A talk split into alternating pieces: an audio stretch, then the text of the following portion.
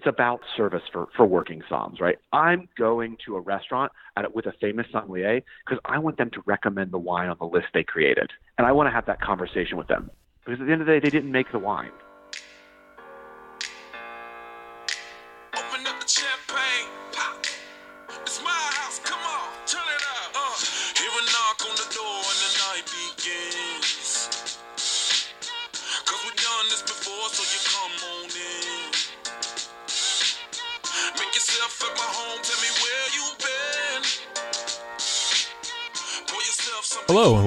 Disgorged, a fun and spirited look at the world of wine and drinking.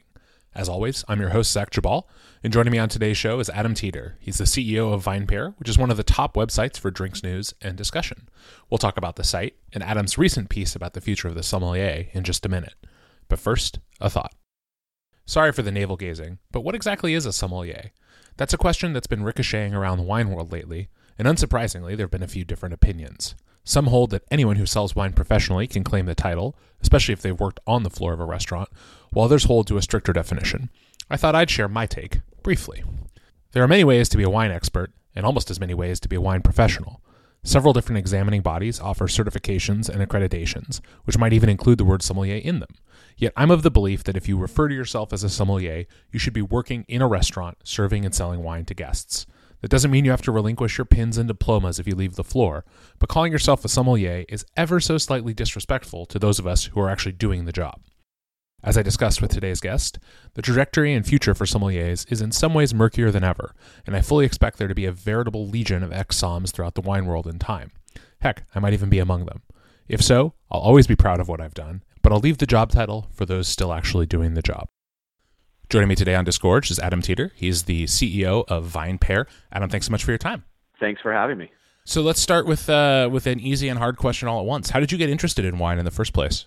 Ah, so I had just graduated college and um, I was moving to New York, and um, I was I was just getting really interested in everything about wine um, and understanding sort of why I was obsessed with the things I was obsessed with. So, I mean, I was drinking really cheap stuff. I mean, let's be clear, but I, I still really enjoyed it, and I, hated having this feeling of like going to a restaurant and being really intimidated. So I was like, oh my god, I got to learn as much as I can about wine.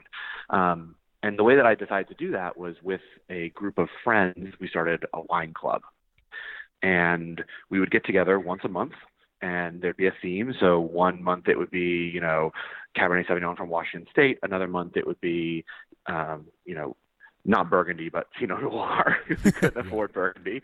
Um, and you know, everyone would have to do research on the bottle they brought.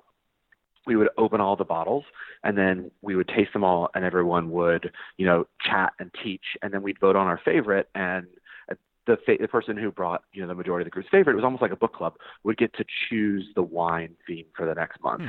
and it was just awesome. I mean, it, it really broke down wine. It made everyone sort of feel really comfortable, and it was also really fun to see that there was so many people in my friend group and social group that were also like really interested in this stuff and felt just very confused and when they would go to read books, they couldn't ever find one that like really taught them things. You know, we would kind of use Wikipedia, um, and it never really, you know, felt accessible. So we were creating this accessibility just as a group of friends, right? Because everyone would bring like a nugget, and you know, 20 nuggets together created enough to feel confident in saying, okay, I think I understand, you know, Cabernet Sauvignon from Napa Valley. And what I understand, first of all, is that the, the bottles we're bringing for $20 aren't very good. what I also yeah. understand is that, you know, if I want to spend more, um, I, I really have to be prepared to do that. And I, I think that that was really what got me into it. And at that point, you know, I was 22, 23. Um, and I, I'd really come to wine from someone who, in college, I really drank a lot of beer. I mean, the craft beer boom was really taking off when I was in college. So um, I went to college in Atlanta, and Sweetwater was at that point, you know, growing, and so they sort of were the first people to say, "Oh, there's like there's better stuff out here than mm-hmm. the cheap beer you're drinking, you know, in your dorm room." And I and then I sort of took that transition to wine, but wine I just fell harder. Like I still I still love craft beer, and we write you know a third of our content on VinePair is craft beer focused, um, but wine for sure is like my obsession.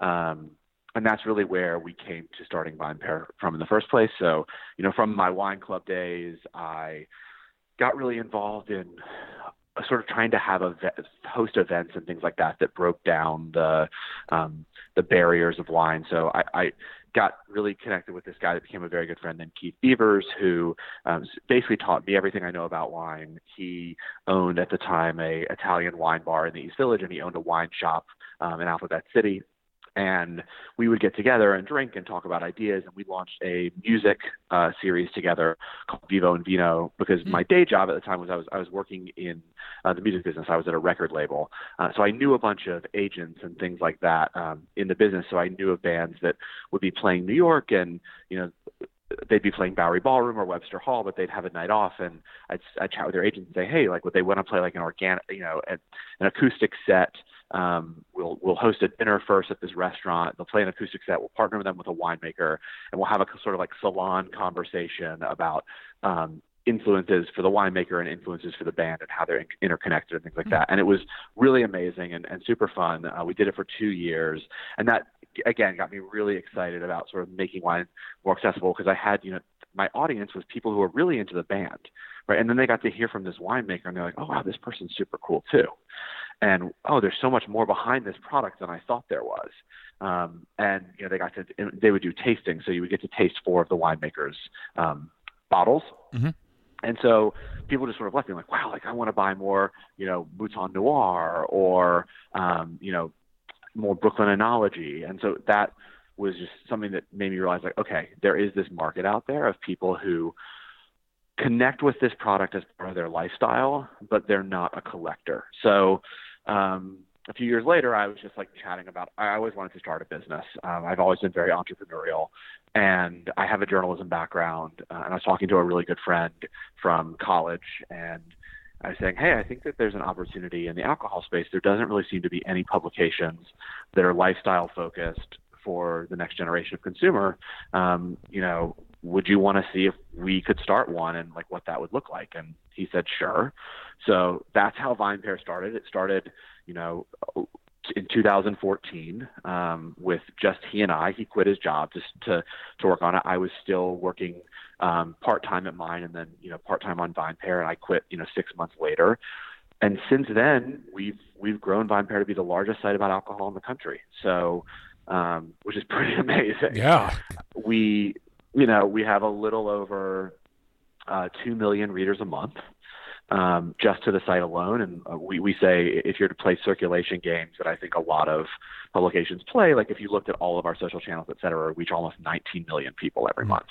Um, and it's, and it's an audience that is, you know, has always been there, but I think has has never been served. Um, you know, when we look at our reader and we compare them to readers of other publications, you know, our reader isn't someone who collects, right? They're not someone that's trying to build a cellar or that's, you know, thinking about the value of this wine 10 years down the road. They're a reader that really is interested in like what what's the cool restaurant that has the great wine list where I'm going to have an awesome experience? Mm-hmm. Where's the amazing wine region where I'm going to get to actually like meet the winemaker and feel like a VIP and not just, you know, in this massive winery where I'm paying $30 to taste and like, you know, the person behind the counter doesn't know about the wine they're pouring, right? That, that's, that's where these people are, are, are coming to us from. Mm-hmm. And they're really excited about these products. And, you know, I think a lot of that is related to what else we're seeing happen in the world of just consumer behavior, right? People want unique stories. They want artisanal. They want, you know, things that, make them feel good. And I think in a lot of ways, wine, craft beer, and cocktails really all fit into these lifestyle choices that that people are making, that that my generation is making.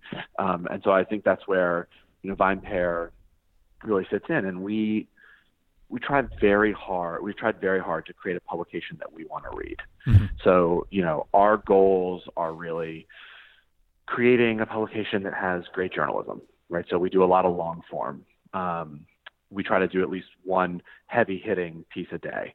We, we, we are, care about accessible pieces. So we try to do a lot of explainers and things that really break down questions that people have. Um, and then we also understanding who the who the market is, we we do content that we think is really fun. You know, things that are more lighthearted, right? Like the 17 wines to pair with potato chips, things mm-hmm. like that, right? That just sort of say, hey guys, like it's not all serious, right? It's not. At the end of the day, I mean, I believe personally that people drink alcohol, they drink wine for two reasons: because it tastes good and because they like the effects of mm-hmm. what happens when you drink these these products, right? If if we didn't have alcohol in cocktails or wine, be, there'd be a lot less people that drink them, mm-hmm. and I think we all have to be honest about that. Um, I think that sometimes what happens in this world of wine and um, you know now it's happening to craft beer which i think is really unfortunate and it's happening in cocktails too is that we try to convince ourselves that the only reason people are drinking these things is because of the taste mm-hmm. and so we, we go overboard about you know the, the the tasting notes and the terroir and the and yes uh, that is a huge part for a lot of people including me but we also drink it because for centuries we've drank it because we like what alcohol does to our brains. We like how it makes us feel. We like how it makes us, you know, more confident in conversations and more sociable.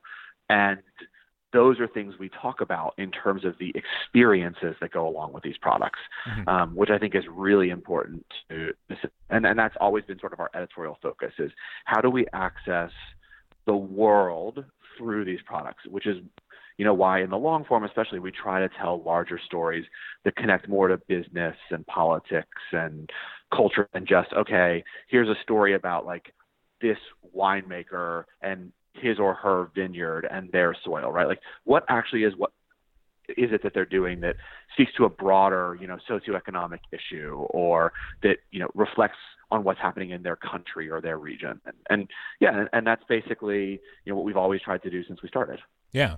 Well, and it seems like, you know, maybe a, a, lesser but important third part of that is is that people I think also get interested in or, or involved with or um, passionate about craft beer or wine or uh, cocktails um, because they are um, are a way to explore the world around us. You know, they're they're maybe that's not a thing for every single person who's picking up a bottle on their you know on their way home uh, night, but they but they are a way to kind of, especially with wine, I think, um, to to sort of travel to engage with another culture, especially if you're dealing with you know uh, for uh, international wine or whatever. And that and I think that is a, a tremendously important uh, part of it too. Is that that ability to kind of reach outside of our own our own community and in some way at least access another one. Yeah, I don't think you could be more on point. I mean, I Thank think you. that that is completely true. I mean, that's why you know, I was. It's funny. I was talking to um, someone yesterday uh, from Italy, and we were just talking about the state of Italian wine and things like that. And uh, one of the points that I made is, you know, I asked her. Um, the person I was meeting with was Stevie Kim, who's the head of in Italy, okay. and I just asked her, "Have you seen Master of None?" And she said, "No, I haven't seen Master of None." I said, "Man, if you were smart, if you were an Italian winemaker, you would be all over Master of None right now mm-hmm. because that television show is people are obsessed with, and he is obsessed with Italian culture and making the food, and people think that they're they're gonna have his same experiences just by drinking the wine and eating the food he's eating. Mm-hmm. You know, and that is that is what wine has always been. That's what these. That's why people are so rabid about getting a craft beer that you can only get in Vermont because you you think you're having the same experience that people in those places are having, and you're completely right. It is an accessible way to experience the world around you without having to spend the thousands of dollars that it costs to travel. Mm-hmm.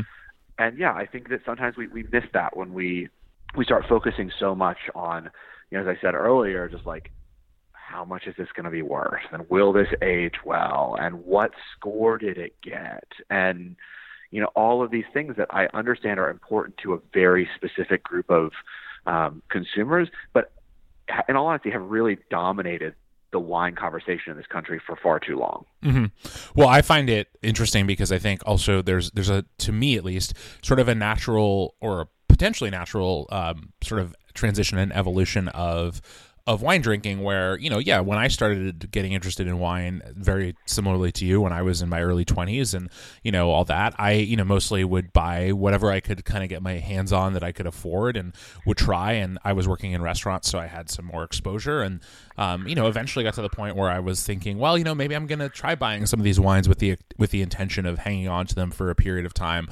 But that was never that wasn't where I started, and and it would have been very alien to me to be talked to about a wine only in terms of like, well, drink this in ten years.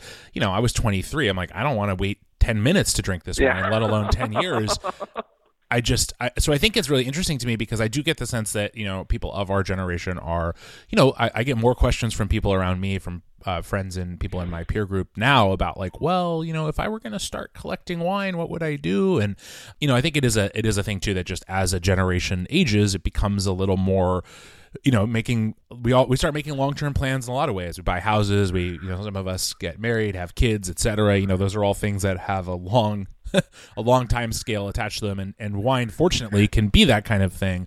Uh, but I agree that the, that there's a there's been an undue focus on it, and I find it hilarious when I go taste wines and, and a winery is telling me that their you know fifteen dollar bottle of wine will age for fifteen years. I'm like, no, it won't. Yeah. Like for one, it won't taste good in fifteen years, but also no bottle, none of that will make it to fifteen years. Like no one's buying this to age. Yeah. No, they're buying it because it's it's great now, and I think, yeah, I mean, look, I have a wine fridge in my apartment. I'm definitely holding some bottles that you know I know are going to be better in five or ten years than they are now. Um, and I think that a lot of people in my like peer group are also starting to do that. Um, but you know, I think I'm I'm doing it less based on what someone else said about the wine and more based on like the oh I was at this winery and you know this was their their top bottle and it blew me away when I had it two years ago and I want to go back to that place in five or six years from now and I know it's going to taste even better. Um, and I think you're seeing that happen more and more as well, where where that's sort of how people are choosing to buy. Or like, you know, I got really into Rioja, so I'm going to buy a bunch of that. Um, but I, the the whole world, I think, is just changing in that we're we're growing up in our wine culture in the United States. I think people are becoming more confident about what they like and what they don't like, and they're they're more experimental and they're willing to try a lot of different things. Um, and I, I think that just is, is the nature of you know wine evolving in the United States, right? Like e- even when my parents were drinking wine, it was very different, right? There was even even less access to things and even more you know priority put on stuff that came out of a few specific regions. Um, and now we're saying, no, no, no, like th- there's great stuff everywhere. And depending on your price point, what you're willing to pay, if you're willing to experiment, you can find great stuff at, at any level. Yeah. And it, it, it does kind of create this interesting um, dynamic whereby if you're interested in, in wine and you're interested in exploring it, um, you can go in so many more directions um, than even I mean not even let alone I mean certainly true with our parents' generation, but even ten years ago, um, the amount of things oh, that yeah. are that are available in um, you know certainly in New York City, but in Seattle where I live and in other cities around the country where I travel, um, you know you you go find stuff on shelves that would have been you know just unthinkable a decade ago, pretty much anywhere in the U.S. Um, or besides maybe a few specific markets, and and that's not even to say anything about the kind of incredible diversity of wine that's being made domestically. Yeah, it's I mean, it, this is this wasn't necessarily meant to be just like a yay wine podcast, but like it's a it's a really fun time to be into wine. I gotta say, it is. It is. Well, I mean, I think you. I guess actually, I should rephrase. My talking to- podcast is always yay wine. Let's be clear, but yes. yeah, I mean, I, I, I do. I think it's a very exciting time. I think for all three of these, pro- you know, things that we write about, it's it's crazy exciting. I mean, the the ex- the explosion of beers and styles in this country is just unreal to me. And the, I mean, look, we're we're still at the pace where we're opening a brewery a day in the United States. Mhm. That's just insane, you know. And in the same regard, all the stuff that's happening in the cocktail movement and with craft, you know, liquors, and even even the big guys, like the innovations that they're doing in terms of of spirits, is just unbelievable. I think it's just a really cool time if you're interested in these products and then you also like you know entertaining and travel and um you know making beer or or or you know cocktails. It's just it's a cool time right now for sure. Yeah, and so I'm actually curious as uh, as this has continued to grow, and as you know, VinePair has continued to grow. Um, have how has it been challenging to to maintain what you I guess you sort of talk about as sort of a, a, a equal balance between those three. Um, well, they're not like different subjects, but you know, three kind of avenues of the, I guess, of the drinking um, world. do you get similar traction for all three, or do you find yourself that like, man, we write a post about craft beer and that gets you know way more attention than a thing about craft aquavit? I mean, obviously that's kind of an, an apples to oranges com- comparison, but you know, do you do, it, is it hard to maintain that balance, or does it happen kind of organically?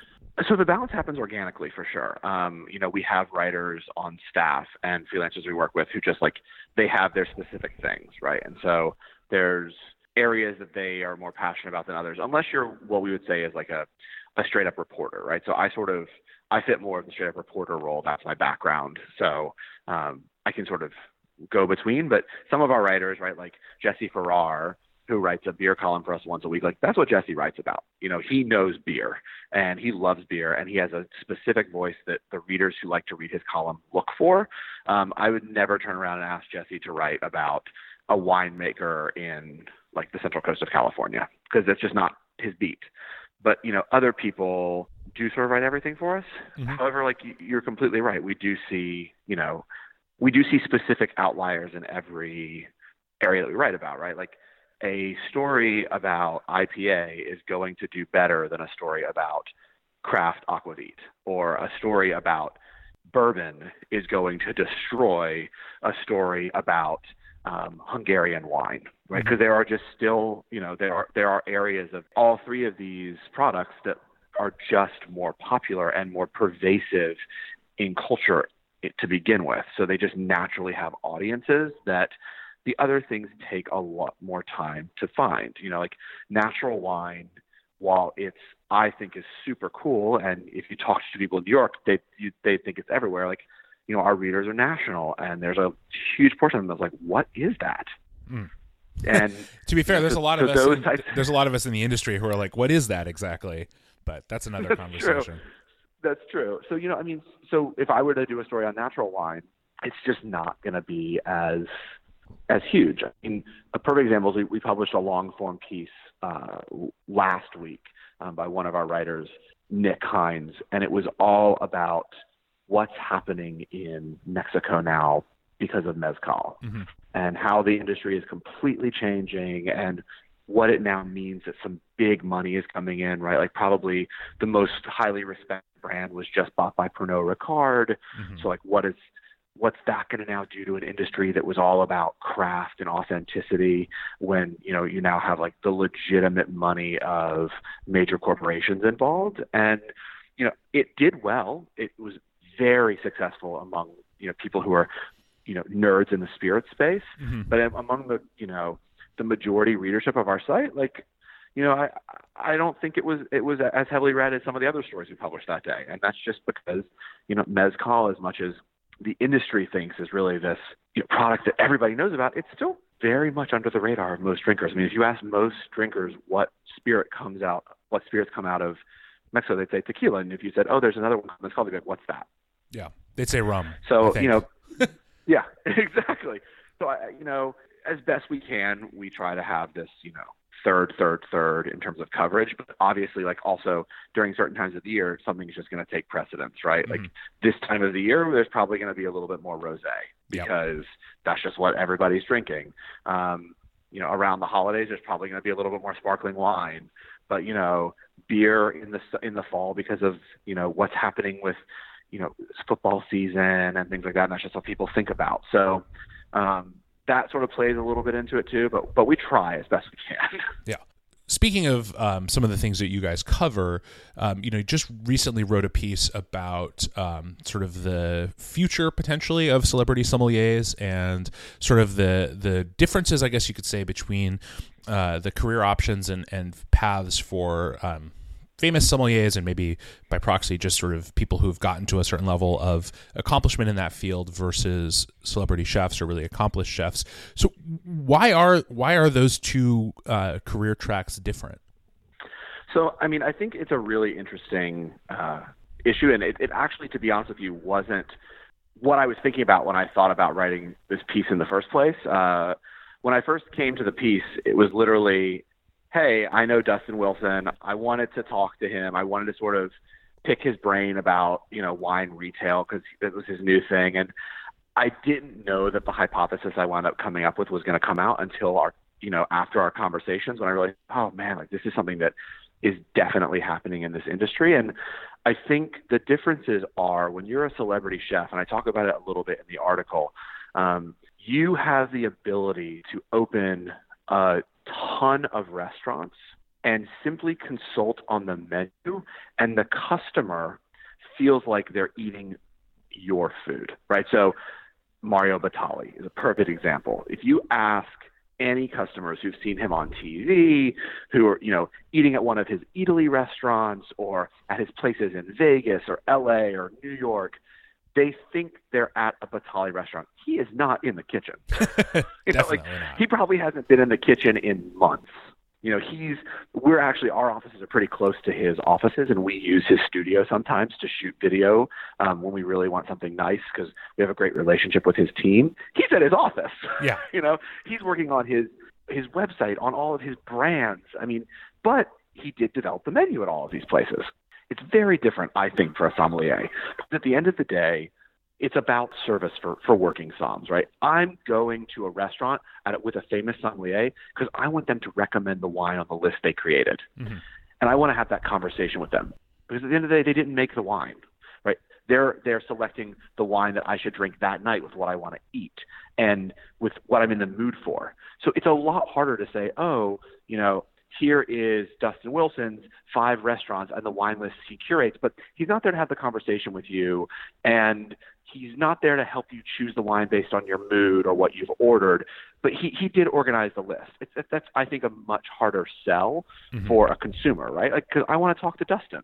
So I, I think that at that point in time, if you are someone with this celebrity status, you even even though Dustin would tell you he doesn't want to be thought of as having celebrity status, um, you run out of options in Mhm. the in the traditional service world. And then just on top of that, the quality of life stinks. Uh-huh. You know, you talk to any, any somm, and it just is an awful quality of life. And look, there are people I know that love it, and it's amazing that they they love it and, and they want to do it for the rest of their lives. And but I think you do make trade offs, and that's the same way. Like when Mario Batali is consulting on his 17 restaurants, he's not at any of them in two in the mo- until two in the morning, unless he just wants to be.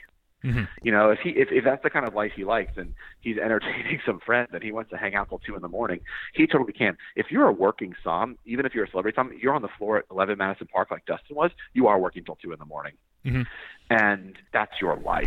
Uh, and I, I really, you know, that's not a life that I think a lot of people would expect. You would have to have if you're someone who's a quote unquote celebrity. Um, and I think in, in the sommelier profession, you still do. And so that causes a lot of them, you know, to have to make serious choices about, you know, what they want to do in their lives and what goals they have and, you know, how they ultimately leverage this status that they've achieved, you know, partly through being in restaurants, but partly just through also being right place, right time, right? I think, you know, in Dustin Wilson's case, he'd be the first to admit, like, he was on a great trajectory as a sommelier, right? I, I, I have no doubt that Dustin could have become the beverage director at 11 Madison Park without having been in this movie that took off. But the truth is that he was in this movie that became massively successful, especially you know among obsessives in in the wine world, and he did become a celebrity. Mhm. And he is, you know, as long as that movie is available for free on Netflix, he will continue to become rel- be relevant for the people that watch that film. And you know, so he's going to have to figure out a way that he parlays that into more success for himself. And and that's really what I think that the story wound up being about. Yeah. Well, and it's really interesting too. I think, you know, one thing that I've learned in my time in the restaurant industry um, is that, you know, with chefs, I mean, I think it's not just necessarily what you talked about with being able to open a number of restaurants because I mean, I couldn't speak for Mario Batali or any specific chef, of course, but you know, restaurants, even successful ones, have really pretty slim profit margins for the most part. But Yeah. it's all the other stuff. It's the branding. It's the you know, it's the cookbooks, the cookware, the you know, the sauces, the partnerships with you know large other brands. You know, all that stuff is what in the end drives a lot of the success of the larger business. And it's just hard to envision a sommelier, even a famous one, being able to really like you know they can go make wine, I guess, as some have done, and maybe that becomes successful. Um, they can you know as as you mentioned in the piece, you know, there's several other. Um, people from the two of the other sommeliers from Somm have gotten involved in sort of online wine sales, and maybe that's you know maybe that's super successful. But in the end, yeah, I think it's just we're not as a culture. There there isn't the same like. uh, Yeah, I think it's, it would be it would seem very strange to to go into a restaurant and be or to choose to go to a restaurant because the wine list was curated by person X. You know, to me, if they're not in the space, if they're not working in that restaurant regularly, then it's kind of like, well, it's just a wine list. Like, you know, what makes this one any more special than the wine list down the street? Yeah, I mean, and look, when I was writing the piece, was, and yesterday reading some of the reactions to the piece, you know, one of the things I heard was, oh, well, you know, what about Bobby Stuckey, and you know, he owns Frasca Food and Wine, and you know, isn't he still a floor somm? And you know, my sort of response back to that to a lot of readers was, no, he's not. He's a he's a restaurant owner. He chooses to be on the floor at Frasca, and that's amazing. But he also, what people don't realize is Frasca has sister restaurants in Boulder that he also owns. You know, he he's doing he's found other ways to make money in the business, but I, I don't think at the end of the day, if you just said, "Hey, I just want to be this sommelier attached to a great restaurant and work the floor," that as a celebrity that would ever be as be fulfilling for you. Uh, it, because it is just there's not a lot of ways to then parlay that into as you were saying other lucrative career options right? Maybe you could write maybe one book but again as we as people know who've been publishing like that's not a lucrative game anymore. You know it's the advances aren't huge. Like you're expected to sell a lot of books. My wife works in publishing so it's sort of like something that i'm very very well aware of. Mm-hmm. you got to do a lot of the hustling yourself. And you know so that's why you see so many bloggers and social media personalities getting book deals recently because the publisher knows they can they have a, a built-in audience to sell the book. Mm-hmm. It's just a famous sommelier, but you maybe don't have a huge social following or whatever. Maybe you're not going to sell a ton of books, right? Mm-hmm. So that's not something that's op- an option for you. Um, you know, you can only be in so many movies. So yeah, then I think at that, at point you got to ask like, what is it? And I, I do think there are a few options. Right? I think the retail one that Dustin is pursuing is very interesting. Um, I don't think it's work. It will work for everyone or would work everywhere. I think it is incredibly intelligent of him to put that store in Tribeca. Mm-hmm. where he, you know, it's New York City's most expensive neighborhood. He knows he can charge premium prices. You know, he, to his credit, he does have a, a section of the shop that is under twenty dollar bottles of wine, but then there's a lot of really expensive bottles there, and that's paying his rent. Mm-hmm. Um, I think you can have success as a winemaker. I mean, the, a lot of people like to talk about Raj Parr, but like the person I think that's been most successful in the wine game is Andre Mack. Mm-hmm. And the reason I say Andre Mack is because, you know, okay, dude's super well known as a som, you know, being one of the most prominent African American sommeliers is just, you know, already rose him quicker than a lot of other people. Um, and then look, his rosé is in world markets. Mm-hmm. You know, dude went mainstream, and you know, Raj Parr is making awesome high end wines that are in some of the top wine shops in the country, but he's not in world market. Nope. And Andre Mack is. Mouton, yeah. you know, Mouton Noir is, and like that's where you make money. Yep. And so I think for if you can get to that level, you're there. You know, Patrick Cappiello has the opportunity to do that now with this 40 ounce rosé brand he's created, right? It's a huge cultural mm-hmm. phenomenon. If he can produce enough of it fast enough, like he might be able to leave the floor and run this brand. You know, um, Jordan Salcido is trying to do it with her brand Ramona. Like if you can do it as a som, if you're really about the brand, um, then I think that that's also lucrative in addition to retail. Or you can do, you know, what DLynn did, and you can go be a, a, a very well paid spokesperson, right? I mean, go say, cool, I'm gonna go work for Treasury Wine Estates, and I'm gonna represent all their brands. And you know, you have to travel a lot and hustle, but you know, you can also have a, a very lucrative career that's again much better than being on the floor. Yeah. Um, Dustin argued when we spoke that I didn't put in the piece that you know some of the other jobs that he feels you can have more success with are you know you can become an importer and if you become a really great importer um, you know you you can make more money than working the floor even the top floor job and have a, a better quality of life or you could even become a top salesman for one of the best you know distributors in the country right you can go work for one of these big uh, behemoths like southern wine and spirits or something mm-hmm. and you know represent one of their big portfolios and say hey these are wines that are being presented to you by x really well known som mm-hmm. and you know make a ton of money too. So in any of these in any of these cases, it's crazy that like the place where you rise to prominence, the easiest in the wine world is is as a som, but it's once you rise to that prominence, it really isn't the place where you can cash in on it. Yeah. Well, I also wonder if there's like a, a, a cultural difference. And I, I, was thinking about this, like, you know, when we talk about, say, chefs, and again, to come back to Mario Batali, like, people look at someone like that and they say, wow, that person's like, they're an artist. They're, they're creating this thing, this dish, this uh, menu, this concept uh, sort of out of nothing, and obviously none of them are created out of nothing. They're created out of a lot of experience and tradition, and um, you know, learning from other people. And sometimes it's literally appropriated from other restaurants that may or may not still exist. But you know, the guest doesn't necessarily know that. But the sommelier is, as you said, and I think is really important to delineate, is in the end a service position. As you said, for the most part, yep. the som isn't making the wine, and what they're really doing is saying, uh, you know they're they're providing they're a they're a middleman. They're the go between they're the person who is combining this creative and one creative endeavor of food and this other creative endeavor of wine and they may combine them creatively but it's really hard I think to sell the average person and it, in some ways to sell the average restaurateur and and to just sort of create this idea of the som as being an essential part of the dining experience. And I think it's very easy to forget that you know for all the cultural space that sommeliers have come to occupy, they're still relatively few and far between in restaurants themselves in this country. You know, there are not a lot of restaurants in America that have a dedicated sommelier, let alone a team of sommeliers, as you often see in kind of, you know, at 11 Madison Park or whatever. And that for most people's dining experience, the their their interaction with wine in a restaurant is still basically with the server or bartender. I think you're right. I mean, the, the way that I think the sommelier has benefit in in the world of wine is that at these really top restaurants, it's a great way to you know feel comfortable and make sure that you're you're getting a great bottle. And then for the som, the way that I started to see it is it's one of the best ways if you're really into wine to learn a ton about wine. But you always sort of have to have in the back of your head like what's the next move even if you're not a celebrity i mean we know people who are you know in the city who are advanced soms or even just like certified soms and they're thinking about like what's the next move because it's it is it's just a service position. I mean, the difference is it's front of house versus back of house. They make more money than the chef does, but the chef has the option to truly become the rock star.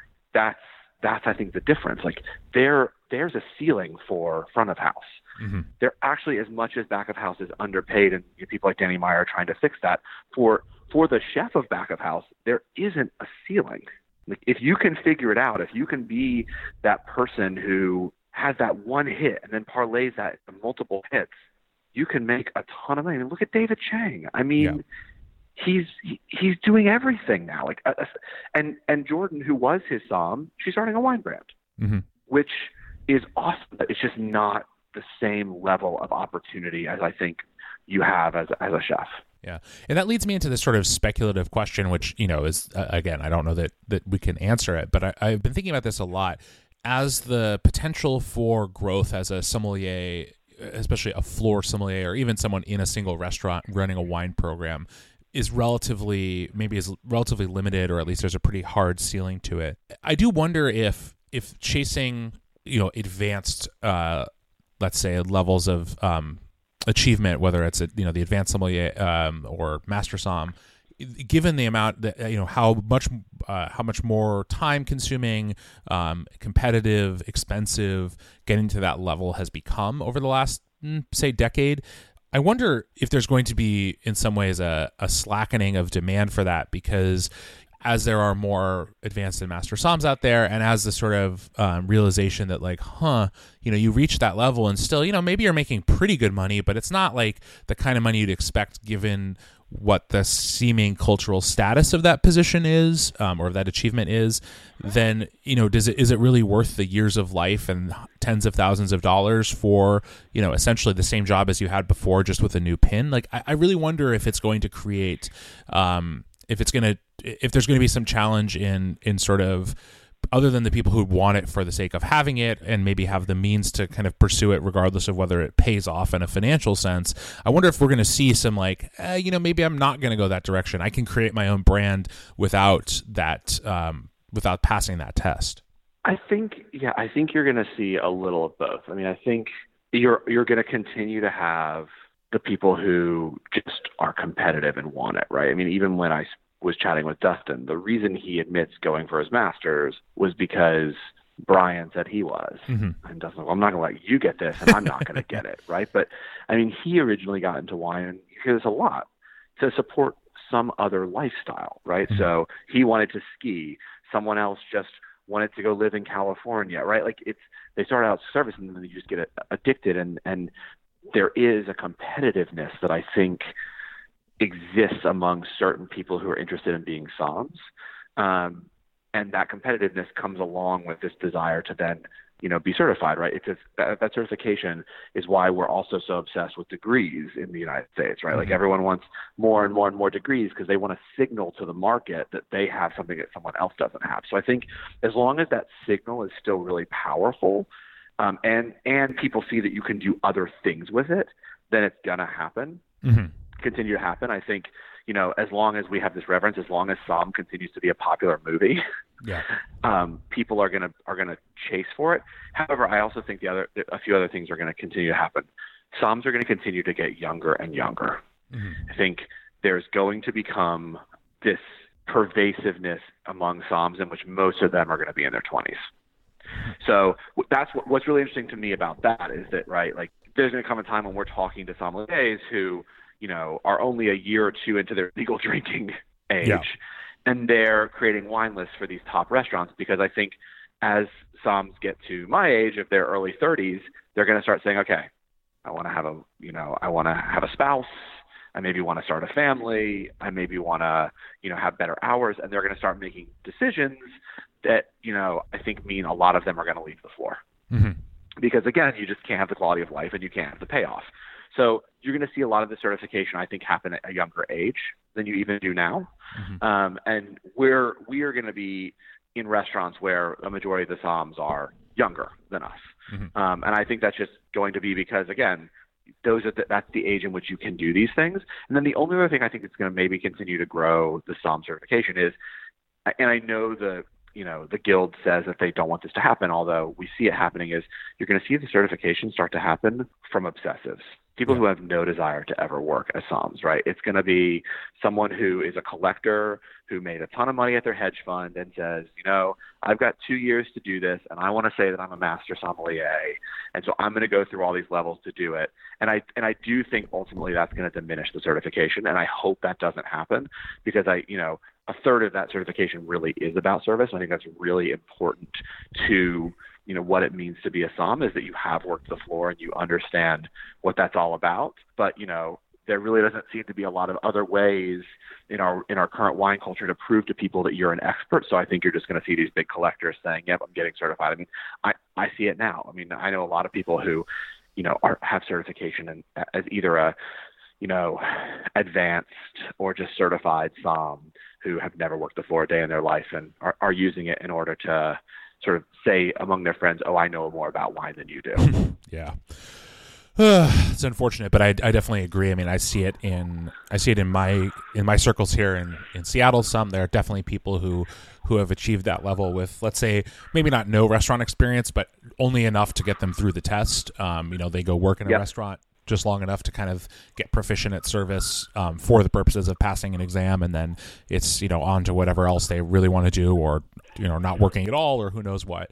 I also think you know the other the other part of this that, uh, and it's maybe a conversation for another day, but you know there's also this real I think this real question, uh, and especially as it comes to the of Sommeliers and these exams, is sort of are they unfairly or at least um, inadvertently skewed in favor of people who actively or who do not ha- actually work in restaurants because you know if you work as a as a som or whatever in a restaurant you know you're working 50 60 hours a week often you know you're you're busy you're you know you don't necessarily have 20 30 hours a week to dedicate to studying to dedicate to tasting. You also probably don't have a ton of extra money lying around. I mean i can tell you that working in restaurants is not a very lucrative job. Um, and and while you have some uh, advantages i.e you know if you're in the right position you maybe get to taste a lot of stuff in the context of your job. You get a lot of practice at service obviously. You know the flip side is you know i definitely know people who were because of other circumstances that had nothing to do with their job in a restaurant or whatever were able to take three six months off of working essentially or working very little to focus on passing a test. And again you know that the the sommelier community and especially the higher levels have already i think a diversity issue. And some of it's unavoidable. Some of it's been you know just the nature of this country and the industry as a whole. But but it's not helped by making it by by gearing the exam and and and sort of setting the exam up in such a way that the people who have the means and the ability to focus solely on that exam for a long period of time stand a much better chance of passing it um, than people who have to fit in studying um, around actually uh, making a living. I completely agree. I mean, I think that's been proven in the in as we've seen, like these groups of people who are who are taking the test who just simply have the ability to take it. And I I think you know the the access to wine is a really important point that I don't think a lot of people recognize. Like the test runs the gamut of the things you're going to be presented with, especially in the blind tasting. I mean, uh, you know, Dustin said when we met, that's the hardest. That was the hardest part of the test for him. It took him three times to pass it when he was taking the advanced. Took him two times to pass it when he was taking the master. And a lot of the difficulty in the blind tasting portion of the exam is access to wine. Mm-hmm. And yeah, sure, you have access to wine as a as a more som, but I mean, not the kind that you do if you just have a lot of money. Yeah. You know, you and depending on what restaurant you're working on, you might never working at you might never get to open some of the stuff that you need to try to taste, but you have no clue if it's going to be put in front of you in the test. Mm-hmm. Um, so I, yeah, I think it is a really interesting question for the guild.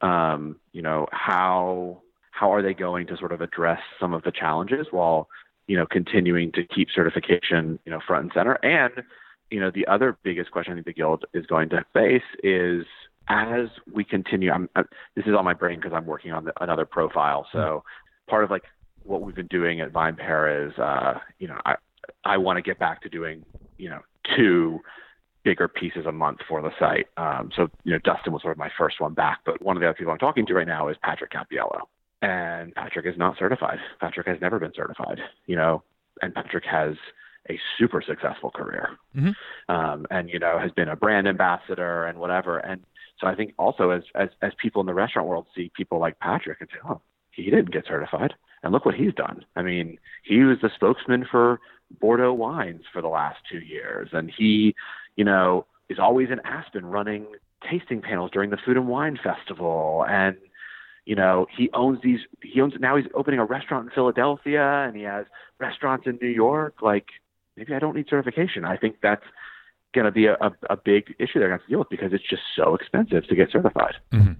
Yeah, and it's and it is like a you end up with this real possible trade off, and especially as, as you reach the higher levels where the the pass fail rate is pretty intimidating. You know, it's it'd be one thing if you could sort of say, okay, I'm going to dedicate this amount of. I mean, just taking the test itself is expensive. You most for most people, it involves travel because you know they there's only one exam or two exams or maybe three at the advanced level a year. They're held at different places in the country, so you're traveling for a period of time. You're staying in a hotel. You know, there's all that cost, the the cost of not working plus obviously all the preparation costs. And if you if the pass rate was higher, maybe you could say, okay, it's worth the ten thousand dollars it's going to cost me or whatever to pass this because I can expect this, um, you know, return on investment theoretically. But but when you're staring at even for very talented, gifted people like Dustin, who took several, you know, three turns to get through advanced and two to get through the master level, you know, that's that's I mean. I don't know. That's daunting for me. I'll put it that way. Um, it's yeah, one of the one of the things is. that's holding me back, and you know, there's others too, and and it's it is you know, it, it just creates this sort of, I don't know, it, it just it's an interesting it's an interesting thing. I don't have a I don't have a conclusion. I guess is the the answer because we're gonna have to see what happens. But I'm curious to see if if more people like you know look at someone like Patrick, like you said, and say, hey, maybe I don't need to do this. Maybe there's other ways to get to a level of um, success and achievement in the industry that don't involve formal certification. Because in the end, the job is still really about what you know and what you can do. And proving that formally is nice, but I don't know that it's necessarily um, essential. Yeah, I mean, as we were just talking, I was thinking about sort of like how would I describe what I think the sommelier certification shows, and you know, is there other ways to do that? And I think the, the what it shows is that you're someone that has an ability to hustle, right, and work very hard. And the diff, like the trade-off here is that there are a lot of other ways to do that. You just have to be willing to do the things it takes to prove that you are someone that is a hard worker and that is willing to, you know, promote yourself and promote the list. And, you know, when you think about like the most successful person in the last probably 15, 20 years in wine retail, if that name isn't Gary Vaynerchuk, then you don't know what you're talking about. mm-hmm. regardless of what you think of him, right? Or how you feel he's, you know, super in your face with his personality. Dude parlayed a career in wine into owning one of the largest advertising agencies in the country. Mm-hmm. Um, you know, you look at certain winemakers who are the same, right? Like Randall Grahm, who's super successful, but he's a he's a major hustler for someone for someone who seems understated. He's really not. You know, he works really hard at putting himself out there. Both guys, no certification, mm-hmm. right? Never, probably nowhere close, but they're just hard workers. And I think, you know, that's that's what you're going to have to see is if, if you choose to go Patrick's route, you're going to say, okay, I'm going to have to work harder because you're going to have to see that I that I work hard as opposed to I have this pin that shows you I did the work. Mm-hmm. Yeah. It's two choices, but at the end, it has to, the, the, result has to be the same. You just have to prove that you're someone that can do it um, and that will work hard in order to do it time after time in order to be successful in this industry. Excellent. Well, I think that's as good a place to leave it as any. Um, Adam, thanks so much for your time. Really appreciate it. It was a really uh, interesting conversation, and uh, we'll have to touch in again uh, on some of the other uh, longer pieces you're working on. Yeah, thank you so much. This was awesome. I, I would I'd come back anytime. Thanks again to Adam Teeter for joining me on Disgorged. You can find his work at vinepair.com or follow him on Twitter at Adam Teeter. I'm on there and Instagram at Zijabal or check out disgorgedwine.com for more. Thanks so much for listening to Disgorged and cheers.